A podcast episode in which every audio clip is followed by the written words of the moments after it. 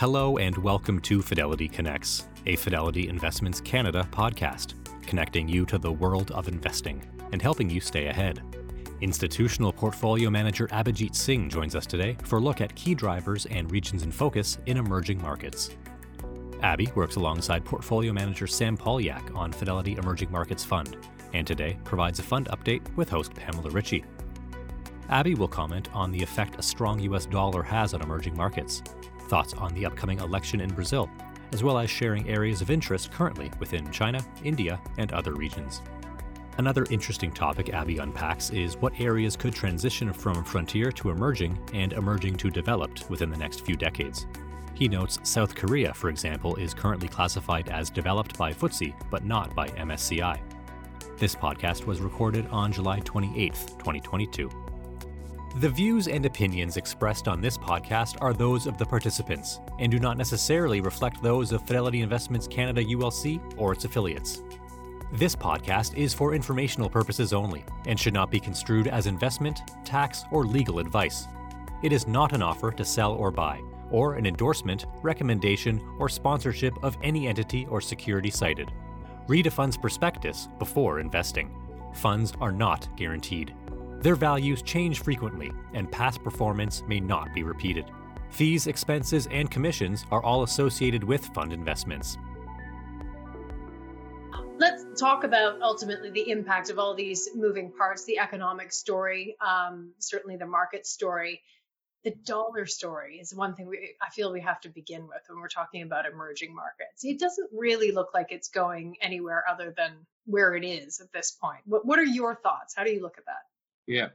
Um, yeah, that's a great place to start because dollar uh, does have a meaningful impact on EM's performance, uh, and it's been a headwind for a while because dollar has been really strong. And I think with the rate cycle where it is, and you saw a big rate hike again yesterday, dollar hasn't really budged after that. So a lot of this stuff gets priced in in advance of when the Fed announces things. And in fact, even before the Fed could start raising the rates, dollar was already kind of moving in that direction. So uh, the good news is it's not moving too much. Uh, and and un- unfortunately, the flip side of having a contraction in GDP uh, uh, on the positive side is that the Fed might might at some point take a break and see like how their policy moves so far have impacted the economy, has the inflation turning. Um, and obviously, it takes time for that data to kind of come through. So it'll be interesting to see where things stand. And I think I was looking this morning, you know, it's another 75 bips uh, raise uh, probability just went down after the publishing of the GDP numbers. So that tells you that there would be, you know, potentially a, a pause or a pivot uh, in, in at least in the midterm uh, in the later this year or perhaps before that. Perhaps before that.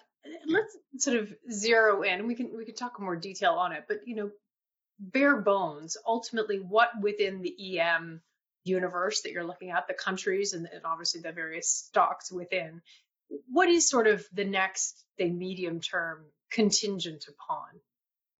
Yeah, I think China is going to be a very dominant component of to figure out like what happens in the second half of this year and maybe possibly in the you know next year as well. Uh, the fund is positioned uh, in that direction, so we are overweight China. Uh, as you know, China is going through COVID, has been struggling with COVID uh, in uh, year to date uh, in certain ways. Some lockdowns have happened. Shanghai was more the bigger one, but other things have been happening. Wuhan got locked down in the last couple of days. But I think the policy is uh, is tr- they're trying to figure out a balance between you know these uh, zero COVID policies and and and, uh, and economic activity. Uh, while on surface you might still hear that uh, zero COVID is the way they want to go, they're going to keep pushing in that direction. Uh, underneath, you can see from PMI and other figures that you know these lockdowns are a lot more localized now, a lot more you know industrial production is not being completely stopped and things like that. So they're they're figuring out a way. Uh, we're looking at uh, at data because uh, we're positioned in the direction of reopening, at least in China, and, and lack of inflation concerns in China as well mm. is another factor that I think differentiates it compared to other other, other markets and other parts of the world. That's fascinating, and and as you say, there's sort of perhaps an incremental story that that we're not hearing because you, you do hear headlines that sound like it's it's a little bit more of the same in terms of the lockdown strategy um, but you are seeing kind of marginal movement in in a direction so Right. so how much i mean can you tell us a bit more about what looks interesting there i mean the tech obviously got massively re-rated in china i mean over a year ago at this point Wh- which areas of the chinese market are of interest So uh, consumption is one area that kind of comes back as you reopen the economy and the consumers kind of go out and start spending again. So we have some great themes and ideas in the portfolio that have been re- derated in the last uh, you know six to twelve months. We've kind of added to those positions. Uh, we uh, and and that would include you know uh, anywhere from like a beer company to a dishwasher, washer dryer maker, or or athletic wear and things like that. Um, and, and that's kind of an area we think that can benefit from uh, you know the rebound. Uh, the tech sector has had other headwinds. You know, uh, you know some of the regulatory pressure that we felt in the second half of last year has been abating. The government policy and co- commentary is definitely going to become a lot more supportive. So that a lot of the derating that happened in companies, the large companies like Tencent, Alibaba, etc., makes them quite attractive on a valuation basis uh, relative to their global peers. So that's another area where we kind of nibbling back in, adding some new names and and and, and positioning for you know improving or a supportive uh, uh, government policy going forward.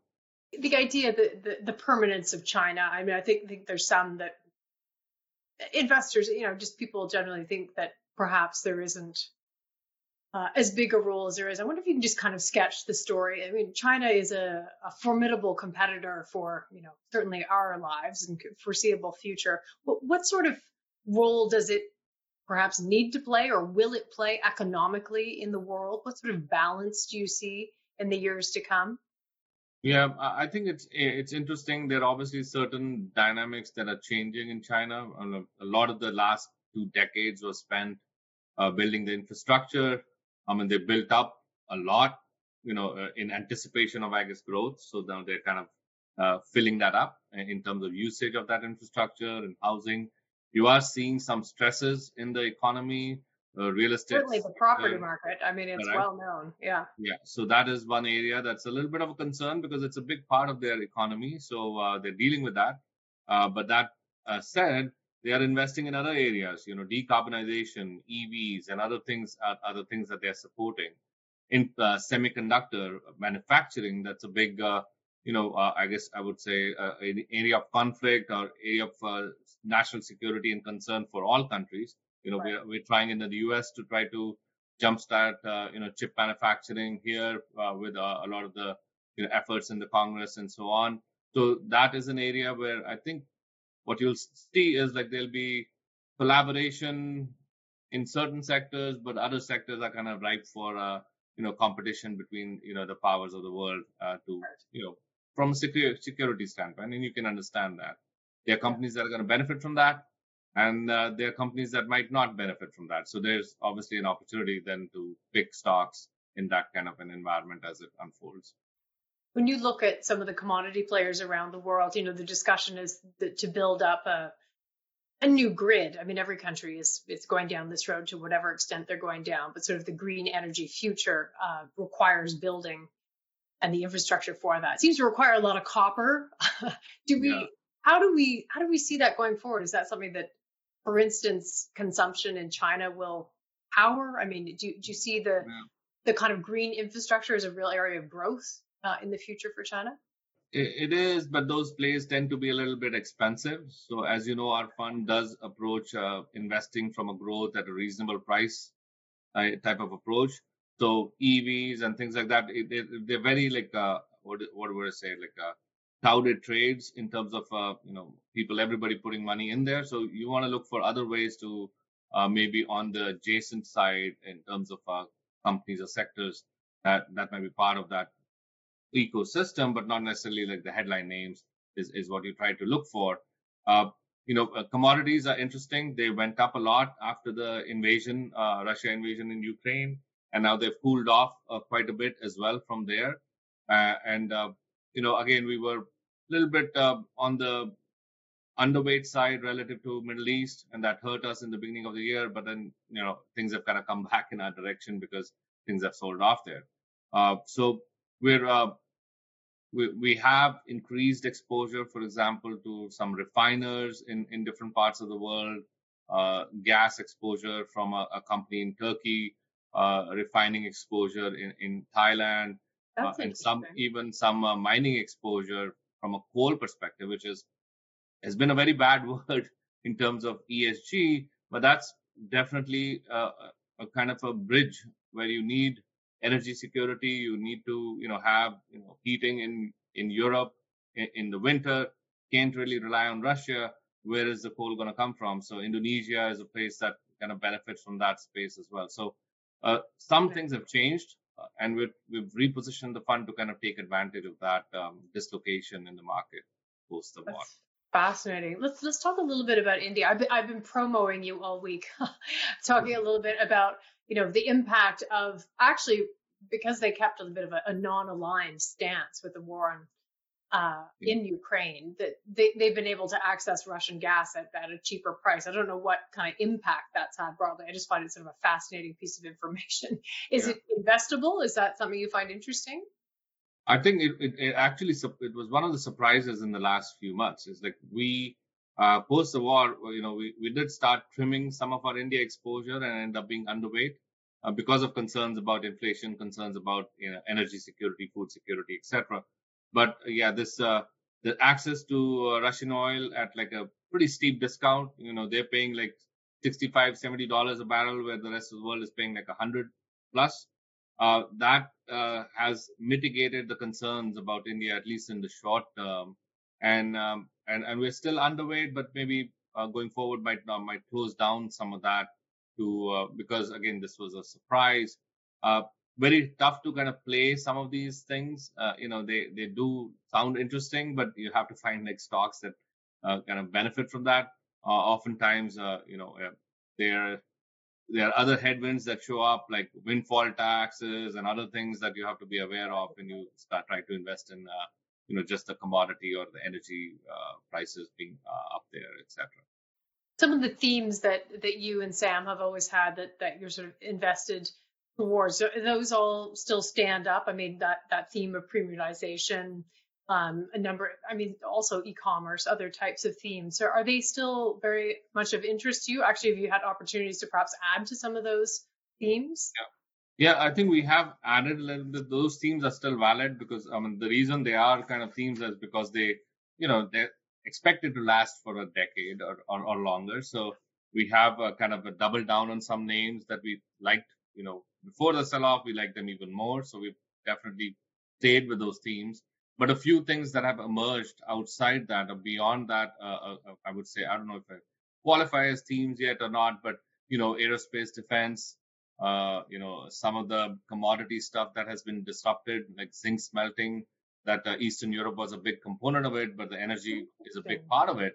So Melting, right? that in Korea. Yeah. So things like that is yeah. uh, is I w- I don't know what to call it, like the new world order themes or uh, yeah. uh, you know current you know world order might change again in six months, but energy uh, security like yeah.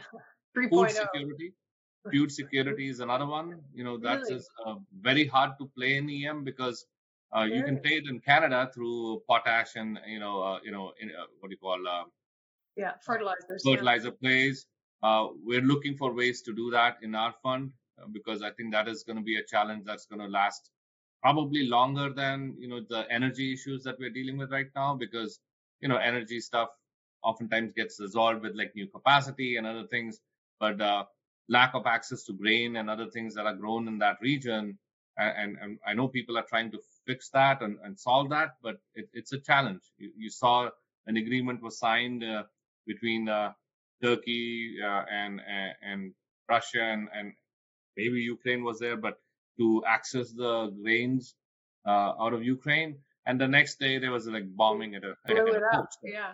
Yeah, it's it's it's tricky. So that's that's an area with, yeah. If you want to uh, look for opportunities. It's hard to do, but if you can find something that can benefit from that, that would be a good place to find. This is the idea of EM being a fixed group. You've been talking about about different areas within. So you can address that. Which markets may in fact transition from either, you know, em- emerging to perhaps developed markets over the next 20 to 30 years might throw in you know from frontier to emerging as well. But but what are your thoughts there? How does it how is it shifting and changing?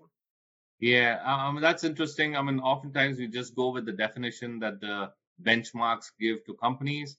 I mean one country that's always been on the cusp is, is korea.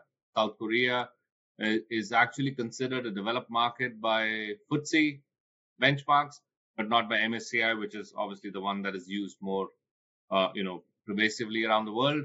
Uh, but they have some, uh, uh, you know, concerns about uh, governance structures and, and, and government relationship with banks and things like that. So that's kept them away uh, from that. But they are kind of, I would say, like, all, has always been a, a, a right. debate, and and and they're just kind of, you know, there.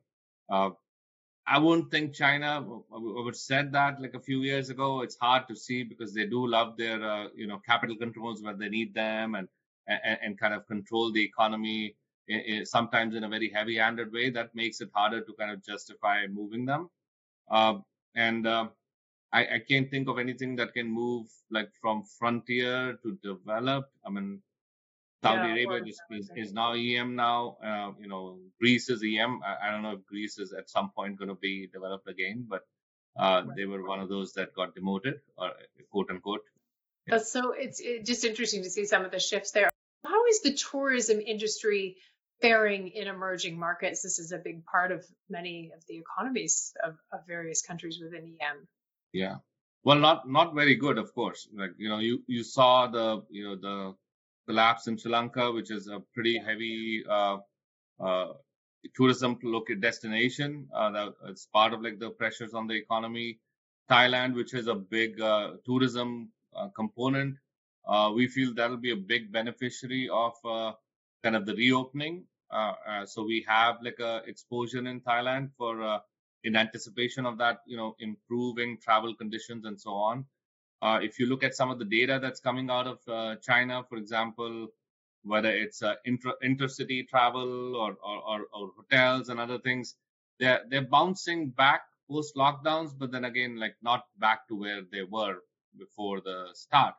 And the international travel is still kind of, you know, it's going to take some time for that to tra- come back. You know, even uh, personally, in terms of uh, our investment professionals traveling, I mean, we have, we've started going on the road to conferences, visiting countries, and so on, but it's still not there, uh, you know, where we would like it to be. So I think that's again coming back. But uh, tourism as well as business travel, both of those things are going to be interesting uh, factors to look at to see how uh, how how how we're coming back, what it looks like when uh, when we get there. Any comments on the plan for a new BRIC currency? Not, it's hard to see. You know, one of the uh, within BRIC, uh, the R is Russia, so I know. need a new uh, new uh, acronym there. But uh, it's hard to see. Uh, you know, dollar still remains kind of the primary currency for global trade. You know, Russia has tried to you know do trade on the side around sanctions using ruble. Again, then you end up giving like a you know 20, 30, 40 percent discount to countries that are willing to you know trade in that currency. Uh, uh, China has thought about that. Europe, as you know, has has its own issues.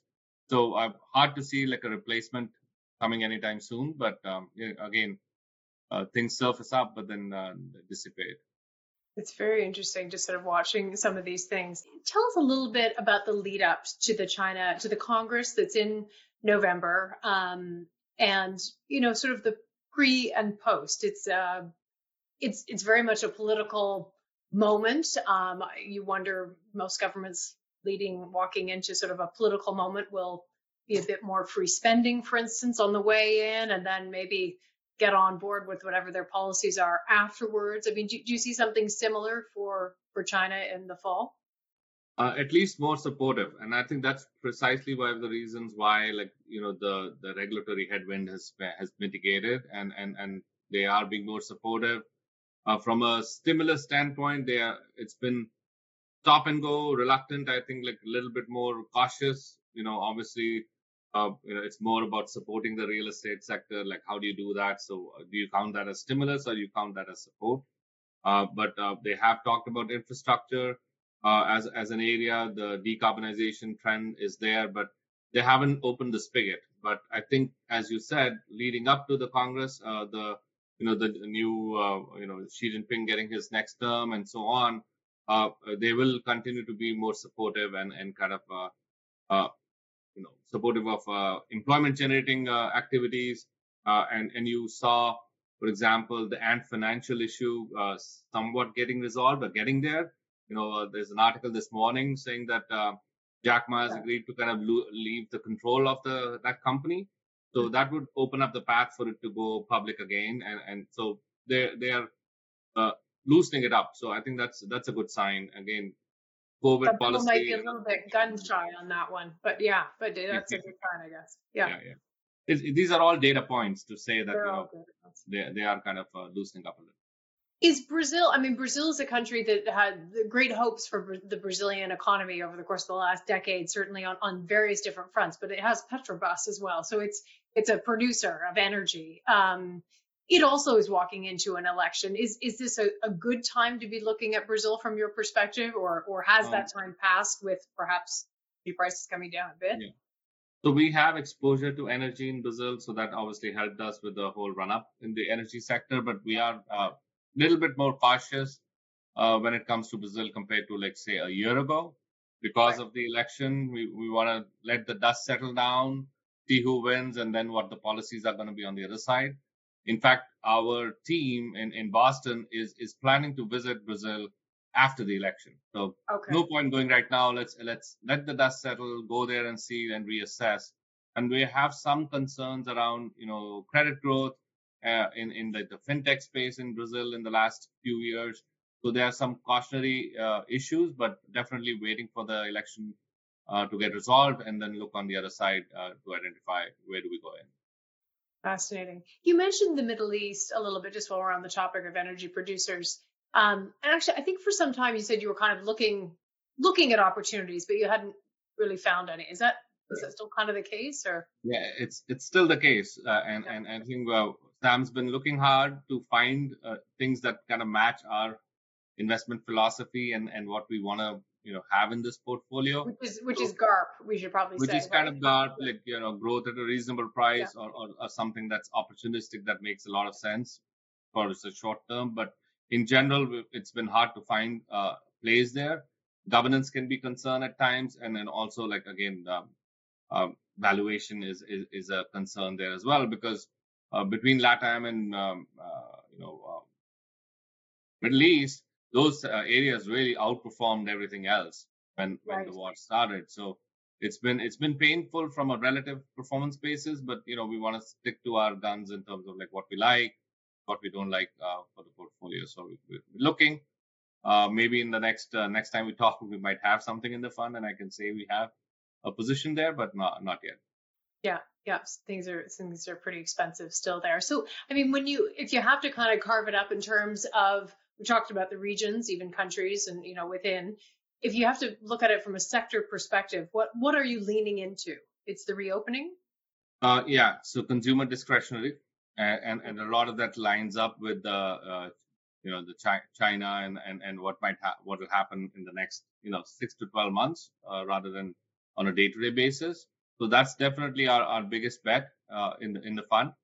Uh, and the other areas we are kind of underweight like financials and and, and uh, no utilities or real estate because those are kind of the tougher places to be. But consumer discretionary stands out as as an area where we think uh, the valuations look much better than what they were, and, and there's a kind of link to that uh, cyclical turnaround. As soon as you see Fed kind of getting to that peak in terms of uh, rate hikes, you're going to start seeing some of these stocks rally very quickly as the dollar kind of you know softens up a little bit.